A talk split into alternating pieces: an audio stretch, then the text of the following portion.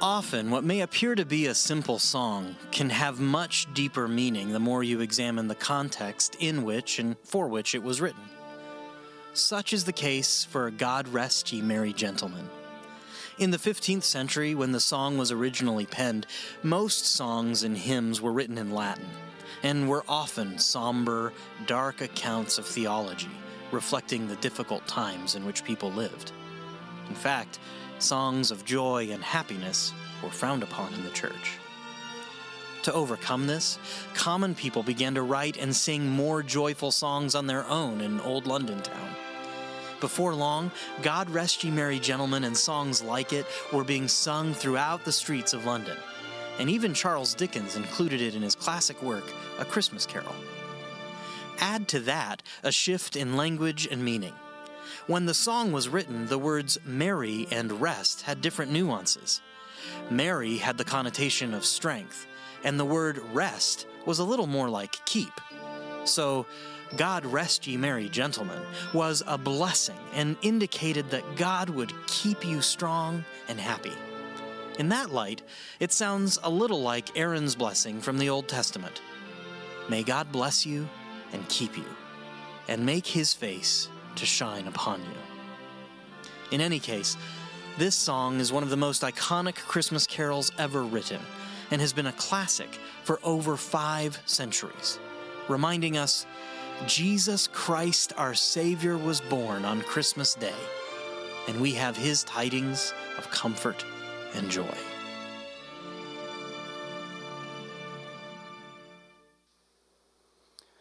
Well, good morning, Heritage family. Doing good? Just want to welcome all of our family here at Rock Island, those at Bettendorf across the river. Glad that you are here. If you're joining us online, thanks for journeying with us. And to my brothers at Kiwani, we love you. We see you. We're thankful to be journeying with you. Continue to be thankful for your praying for us and walking with us as we can pray and walk with you. So glad to be here with you today to open up the Word and to celebrate with you in this kind of in between weekend that we have here. Just want to continue to celebrate some of the great things that have been going on at Heritage Church. One that we already kind of mentioned a little bit earlier in service, but that we had over 4,300 people attend our Christmas Eve services across the network, which is, which is great. It's a fun number. Yeah, it's awesome. It's a phenomenal number, and we're thankful for all of those who have connected with and engaged in that way. But I want to highlight just something else connected along with that number is that there were hundreds of volunteers who gave not just a little bit, but a ton of time to allow those different services and those expressions to happen in the ways that they did. People who watched over and cared for children, who mentored youth, uh, those who served in here in the body, in the buildings, physical locations, and those who served outside of the building as well. So I just want to make sure that we thank those volunteers as well. So let's give them a big hand and say thanks. Because they give not only on a Christmas Eve, but each and every weekend, week in and week out. So I'm so thankful for those that help make these types of services and gatherings possible. And uh, that's just so that we can help people connect with God and others and their purpose. And just want to celebrate that over the entire year, from January 1 until now, we've had 162 people who have stepped into saving relationship and faith with Jesus Christ. So that is the best thing that we can celebrate. Well, reflection is good. We always love a good kind of year in review. We look back on the good, the bad, and the ugly.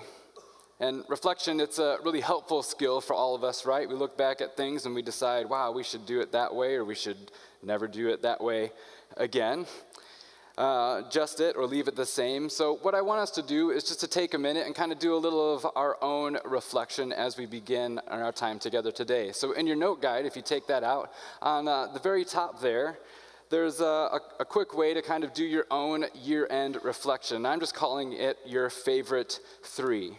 And I put them into three categories to help you along in your own reflection journey. And I'm just going to give you my favorite three as an example, as a way to start. So, first box there is in things. And uh, this is my first favorite thing. It's just, uh, it's a running shoe. This is a Nike, okay, Epic React running shoe. All right, I'm a runner, and some of you think I'm crazy for that already, and the fact that a shoe is something that I'm excited about is weird enough as it is. But as a runner, uh, to find the right running shoe is kind of a big deal, right? And uh, how you run, the way that you run, the type of running that you do, it's a big deal to find the right running shoe. And so I found these shoes earlier this year, and uh, they've been really helpful for me, and I've even bought a couple different pairs uh, to match these and go along with it, just because I think those are the best for me. Uh, next in media, now this can be something that's like a song or a TV show, a book, uh, something that you kind of consume. And for me, it was this The Rise of Skywalker, Star Wars, okay? And uh, some of you are totally with me. You're like, yes, best movie ever, loved it. Others, you're like, it was the worst movie ever, didn't like it. And some of you could go, I could care less about Star Wars as a whole. Um, so, no matter where you fall on that spectrum, uh, for me, I thought it was a great movie. It tied everything together well, and Star Wars as a whole, that very first movie adjusted cinema as we know it. And so to wrap it up in this final year, um, I thought was something that was amazing, and I thought they did a really great job with it. And finally, in memories, that memories box, this can be kind of a, a happy or a sad memory. And uh, usually it's a, a, personal type of thing that would be a favorite. And we all will have lots of things to put in, these, in this box for sure. And so it's tough to always pick just one. But for me, this is my favorite memory this year. This was when we brought our little girl home from Haiti to be in her home, in her room, in her bed with her forever family for the first time. And it was a beautiful, just heartwarming moment. Everybody was excited. Uh, you can see little Lennox next to her smiling and looking at her. And uh, she was smiling and having a great time. I'm not sure if she was sure exactly all of what was happening at that moment in time, but she was happy. And uh, it's been a great couple of months just having our family continue to bond and continue to come together. So I'd encourage you to do this with your own family, friends, loved ones. you can do this, you know, after service today at brunch or at lunch. Um, but just wanted to give you just a little bit of guidance to be able to celebrate the silly things like your favorite pair of running shoes, the thing that you like, uh, all the way to the life changing moments, such like bringing a child home. Well, we find ourselves, as I said, in kind of a middle weekend. Christmas is over and the new year hasn't begun, so we're kind of sitting in the middle. What do we do? Christmas tends to start this reflection journey for many of us. After too much or too little food, presents, time off, we start to kind of look back as well as looking forward towards the new year. And the new year kind of creates this like anticipation, this, this nervous energy. And as much as Advent has been a beautiful journey for us as we finish it up next week here as a church with Epiphany, Advent reminds us of the, the peace, the hope, the joy, the love, and the light that Christ brings to us as we remember him and then look forward to Christ's return. But we today in America can focus a lot on that new year as a time that we get to kind of start over. Like there's this magical reset button that we get to hit that kind of erases all of the stuff from last year. Only the bad things, not the good, but just the bad stuff, right? We say phrases like, man, I can't wait for this year to be over if your year wasn't all that great. Or you can say, I'm looking forward to the new year. And then we can start thinking about New Year's resolutions, goals that we want to hit, traditions that we'd like to start. But did you know that most of the data indicates that over 80% of resolutions fail by February? It's pretty rough. So I would suggest that there's something missing in our process. And I would like for us to take a moment of our own to reflect together on the scripture and see how Holy Spirit wants to speak to us about this upcoming year. And we're going to start in uh, what people might think is kind of an unlikely place for this conversation. We're going to take a look at the book of Ecclesiastes. Now, it's a, it's a book in the Old Testament, and if you're uh, kind of analog Bible user and have pages, you can kind of open to the middle of the Bible and you'll hit Psalms most likely, and then turn to the right a little bit more, you'll hit Proverbs, and then Ecclesiastes is right after that. And now, on the onset, Ecclesiastes uh, doesn't read like the most cheerful of books. This is what it says right here in the beginning Meaningless, meaningless, says the teacher. Utterly meaningless. Everything is meaningless. Pretty, pretty happy. And uh, he continues, and just in case he didn't cover it with everything, he continues in saying that wisdom is meaningless. I devoted myself to study and to explore by wisdom all that is done under heaven. What a heavy burden God has laid on men. I see all the things that are done under the sun, and all of them are meaningless, a chasing after the wind. He continues in saying that having wisdom is meaningless, being foolish is meaningless, pleasures are meaningless, and he keeps saying that toil, work, the, even the act of accumulating is meaningless. Yet when I surveyed all that my hands had done and what I had toiled to achieve, everything was meaningless, a chasing after the wind, and nothing was gained under the sun. Well, thanks, Steve, for this uplifting message today you kind of set us up there. We had this great moment of reflecting back on our favorite three things of the year, and then you go here to everything is meaningless, kind of like some post Christmas Grinch, which is fair. I get that. I can, I can take that. So allow me just to give you some context for this cheerful little book of Ecclesiastes, okay? Ecclesiastes is wisdom literature. There are different types of literature and styles within the Bible. And if we read it all the same, we can kind of miss uh, what we're actually needing to read out of it. And so this is a wisdom literature book. It's commonly grouped with, with Proverbs and Job. And it really considers the complexity and the simplicity of living wisely or as one with wisdom. So there is a complexity that comes with understanding how the world works and how that comes together, but there's also a simplicity that comes along with that as well. And there's a mash between those two. And so, how do we live in the world as wise people? And now, Ecclesiastes is admittedly the darkest of the, the three wisdom books and deals with kind of these three unsettling or disturbing themes. And these are the themes that we tend to kind of keep us up at night. If you wake up in the middle of the night and start kind of thinking and ruminating on stuff, these are some of those themes that, that pop up. First is that time moves on, and that you and I will eventually be forgotten. No matter what we have done or what we accomplished, no matter how good or bad we have been, time moves on. Next is that we are all going to die. You can be good, you can be bad, you can be great, you can be terrible, but no matter what, death comes for us all. And the last theme is that life is a bit random.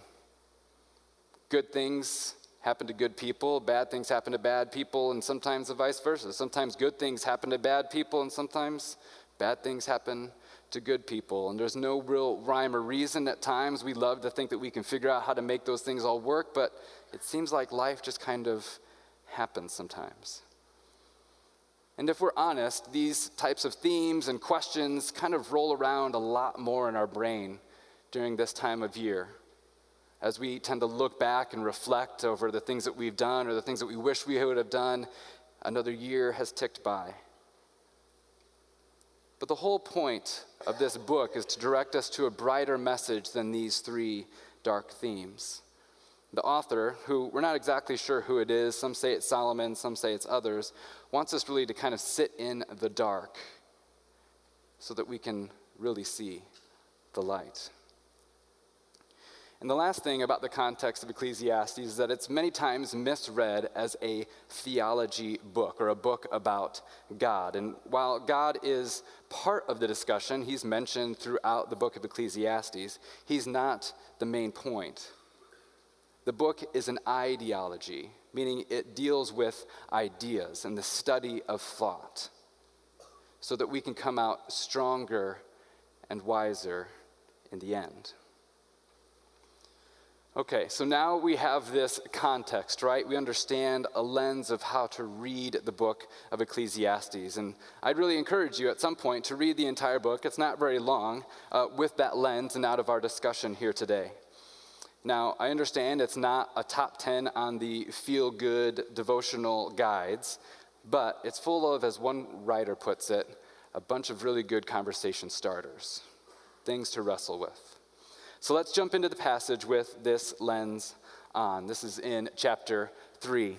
There is a time for everything and a season for every activity under the heavens a time to be born and a time to die, a time to plant and a time to uproot, a time to kill and a time to heal, a time to tear down and a time to build, a time to weep and a time to laugh, a time to mourn and a time to dance, a time to scatter stones and a time to gather them, a time to embrace and a time to refrain from embracing, a time to search and a time to give up, a time to keep and a time to throw away, a time to take to tear and a time to mend, a time to be silent and a time to speak, a time to love and a time to hate, a time for war and a time for peace.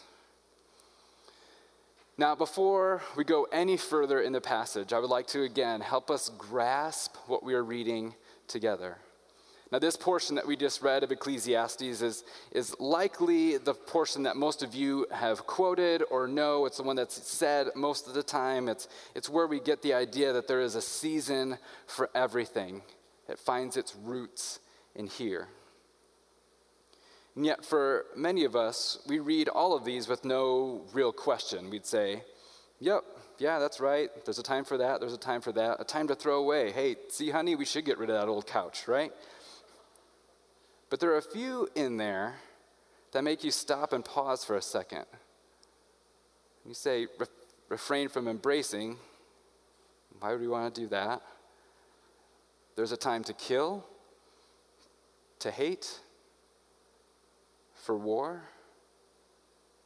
I thought God was this God of love and forgiveness. So are we supposed to have our, our own times of, of killing, of hating, of being at war?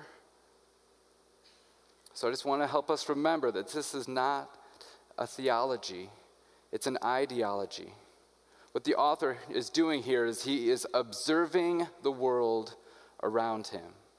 He is stating that the world is this way. As he looks around, he sees that there are seasons of life and death, of planting and harvest. He sees times where people have been silent, and there are times when people have spoken up. He has seen the world love as well as hate, live in times of war and of peace. He's being descriptive of the world around him. He's not being directive that there are seasons in your own life where you need to be quiet or you need to speak, or a season to love or to hate. There are just the realities that the world is broken, that it's fractured, that it's not all that it was cracked up to be. And just because we know that God is present doesn't mean that the world is going to be amazing and happy all the time. And if we're honest, we all see this every day. Now, the other thing we have to understand is that this book was originally written in Hebrew. It was the culture to what it was written to and was originally read in. And the Hebrews viewed time a lot differently than you and I view time. Now, we view time in a quantitative way, a calendar like, very linear fashion of time. And if I asked you what time it is, what would you do?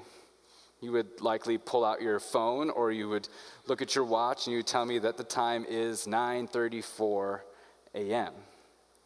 Now the Hebrews, they viewed time as quanti- not quantitative but as qualitative. Events and persons were not arranged by a set time as much on a clock, but according to the impact of their occurrence to others. And I know that's kind of like, what's exactly he's saying here? We can understand this if we look at major moments in our lives and how those impact us. We can say phrases like, This is my baby's first Christmas. You're not saying, and have, didn't say, This is Christmas 2019 on December 25th. It relates the event according to the impact of other events. Now, this will help you see in other places the Old Testament when it reads, In the year such and such, this person died and this thing happened. They didn't tell you in the year of 1450 or whatever the year would be. They relate it to the other events that happen in time. So they viewed events in connection to other events. And this view of time can really kind of help us as we look towards this new year, as well as understand Ecclesiastes a little bit better. So let's continue in the passage. What do workers gain from their toil? I have seen the burden that God has laid on the human race. He has made everything beautiful in its time. He has also set eternity in the human heart, yet no one can fathom what God has done from beginning to end. And so we see that word of time again. And see, everything doesn't get beautiful because time goes on, which is how we would tend to read it. Everything is beautiful because of how it connects to everything around it. It's kind of like saying Christmas is a great day. But December 25th as a date isn't special any more than March 3rd is special. Those are just dates. However, the pieces that lead up to Christmas Day, what happens during the day, make December 25th a special day the family, the presents, the day off of work, and of course, the central fact that it's connected to the birth of Jesus makes it special, makes it beautiful. And that next sentence is part of a really kind of mind shattering idea that he has set eternity in the human heart. And yet, no one can fathom what God has done from beginning to end in this understanding of time being about relationship, and connection to other events, God has put eternity in our hearts. And eternity is not about being in this, this timeless space that has no end, as we understand it, but rather this overwhelmingly huge capacity to hold events and people and memory. We have memories galore of our family, of our friends, of the things that we have done in life and places that mean so much to us, and they define how we view the world and how we live in it. And yet, we cannot fathom what God has done from beginning to end. The capacity of events and people that our infinite God would have and hold, to think about that would shatter us. Think about when you're at a, a, birthday party for someone who's a little more mature in life, when you try and celebrate all of the things that they have done and they have accomplished, and you have a two minute speech of time to say all of what they have done in this whole entire lifetime, or you come to a funeral and try and celebrate a life so well lived in a matter of moments. It is near impossible to do, and that's for one life. And think about God understanding and knowing and holding the lives of all of us. And that is where we cannot fully fathom what God has done from beginning to the end. So let's continue. I know that there is nothing better for people than to be happy and do good while they live, that each of them may eat and drink and find satisfaction in all their toil. This is the gift of God. I know that everything God does will endure forever. Nothing can be added to it and nothing can be taken from it. And God does it so people will fear him. Now, finally, we get to kind of turn the corner in the author's thoughts. We've gone from everything is meaningless, this passing thing, to not being able to deal with the vastness and the grandness and the connection of God and everything that He is related to, to be happy and do good while you live, reminding us with that theme that death comes for us all, and that that is the gift of God.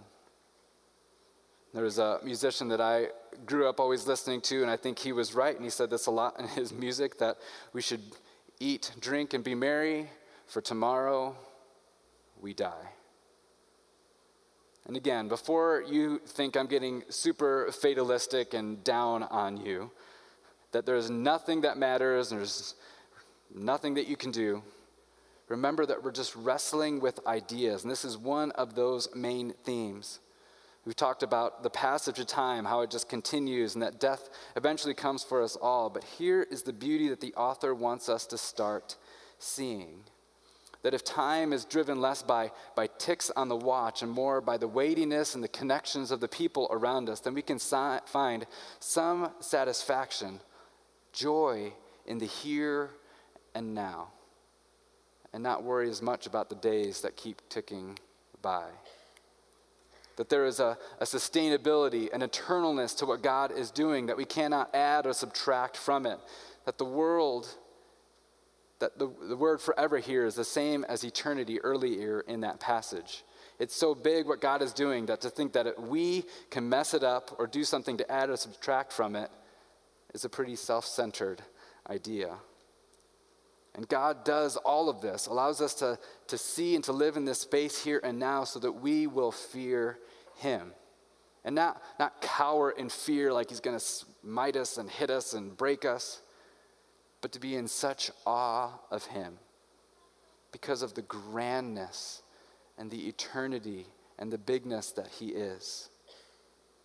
And that it would shatter us just to get a glimpse of it.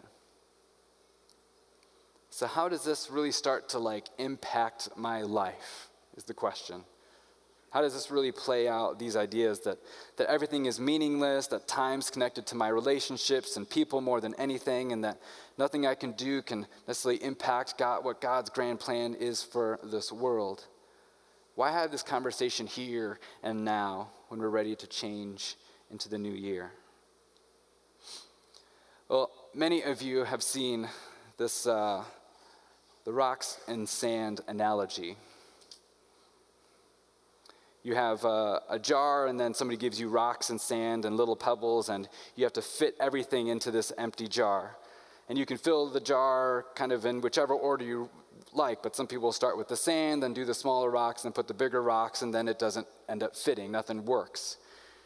You have to put the big rocks in first, then the small pebbles, and then the sand. And you pour it around, and it all fills and fits into the cracks. And then it all fits within the jar.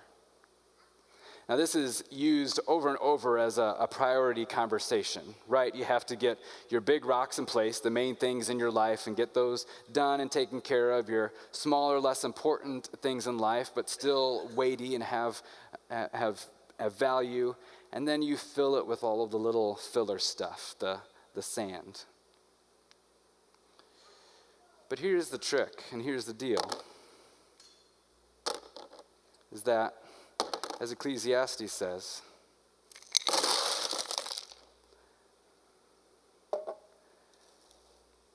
It's all meaningless. The world would say, look at the rocks. And don't just look at the rocks, get the best rocks that you can. If you have good rocks, find better rocks. If you have a good job, look for a better one. If you are in a space that you are working okay, you look for what is the next thing. And the pebbles, you can if you can make them the brightest, the nicest, the shiniest, that's the best way to go about life. Maybe it's more about like your kids and helping them find the best opportunities that they need to have so that they can either make you look good or they can look good. Maybe it's for you about making sure your lawn looks good or your house looks great so that the people around you value and see what you value. And the sand, maybe it's find the best sand that you can, the most fine sand, the most sifted so that it fills the most cracks, so that it looks the best. And for what? So that you can have the best looking jar? so that you can add what exactly to the world? Remember, Ecclesiastes says there's nothing that we can add and nothing that we can take away from what God does. Meaningless. You can work hard, you can have the best job, you can gain knowledge, you can wisdom, have wisdom, you can perform to the best of your ability, and it's all still just meaningless. It's a vapor, it's a breath in the light of the eternal God who lives in eternity. And this is the point that the author is making. If we all had a jar of our lives and we lined them all up on the stage of all of our lives here, just in this room. One, it would be a lot of jars. And there would be some with some bigger rocks, and some with some smaller rocks, and some with more little pebbles, and some with more sand, some with less sand. And we might be able to look at the jar next to us and compare and contrast what one is better or not. But the more you move back away from the individual jar, they all start to look the exact same. Now, this isn't meant to depress you, it's just to put everything in perspective. It's to really meant to encourage you. But Ecclesiastes, the author is saying, is to look at the jar. Look at what God has given you right here and right now. Yes, God has created all of this for us to use. Yes, the rocks, the pebbles, the sand, all of it, but if we start in the wrong place, that it's our stuff that we have to figure out what to do so that we can have the best looking jar and the best life possible out there for us, then we have missed the point. We were trying to add to what God has done and wants us to do. And some of us might be a little more familiar with the Bible and go, okay, well, Steve, you, you said that this is wisdom literature, right? We can wrestle, we can think about these thoughts and the ideas, but at the end of the day, how much stock do we really put into it? Is it really all just meaningless at the end? Eat, drink, and work because we will soon die anyway. Well, I say, okay, fine, you have to take my word for it, but let's look at the words of Jesus and take his words.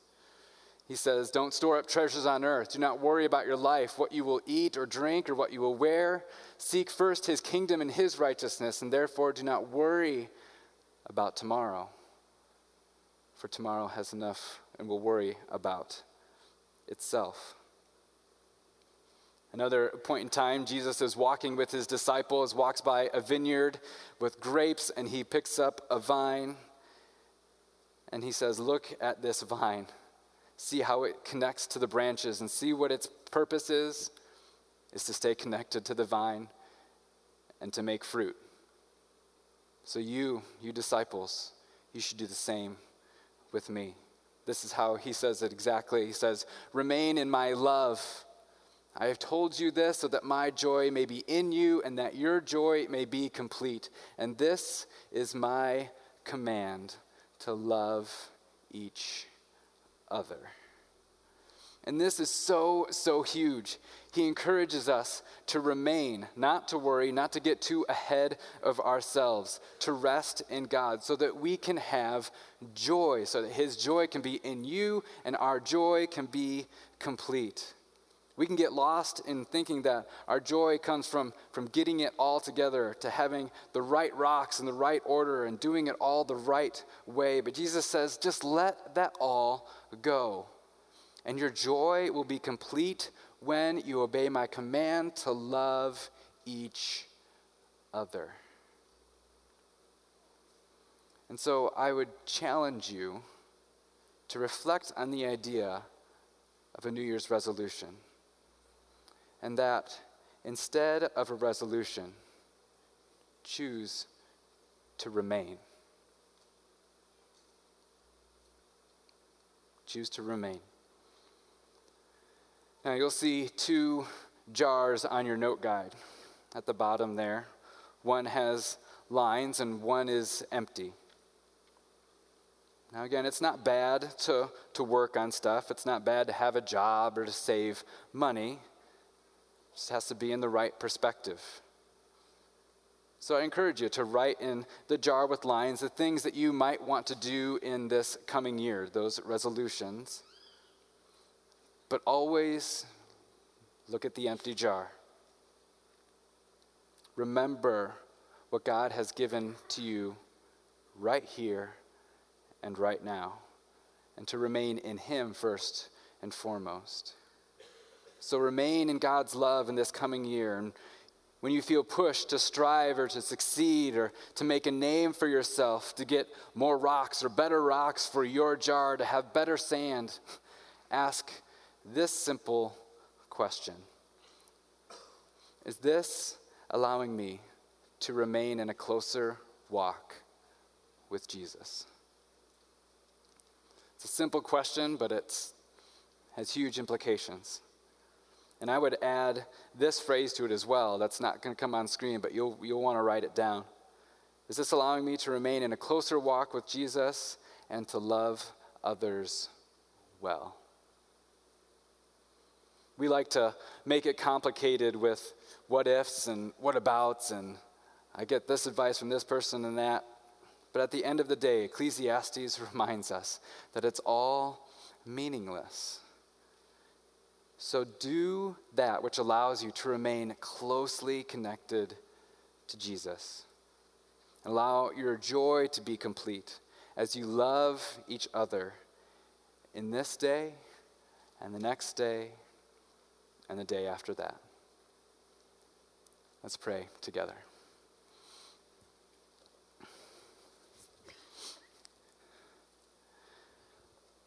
Father, I know that these can be challenging words for us. Those questions that can kind of keep us up each and every night. What am I here for? What have I been doing? Why? Time seems to kind of tick by and keep moving, and I don't know what to do necessarily about that. So I'm thankful, God, that you give us a book like Ecclesiastes to, to give us words and language to wrestle with sometimes the feeling like the meaninglessness of life. But that you don't leave us there, that you give us hope and joy, and you point us towards the fact of that we can find meaning and connection with you as we remain in your love, as we remain connected to you, that we will end up producing and being what we are called to be. That we don't have to strive and push and reach to be and do something more than we are, but that we can remain in you, remain in your love, and love those around us deeply, following your command to love you and to love others. And so, Father, I pray that as we step into this new year, that you continue to help us reflect well and look forward well, but also remain present in where we are in deep and meaningful ways for your name and for your glory. we pray this in your name. Amen.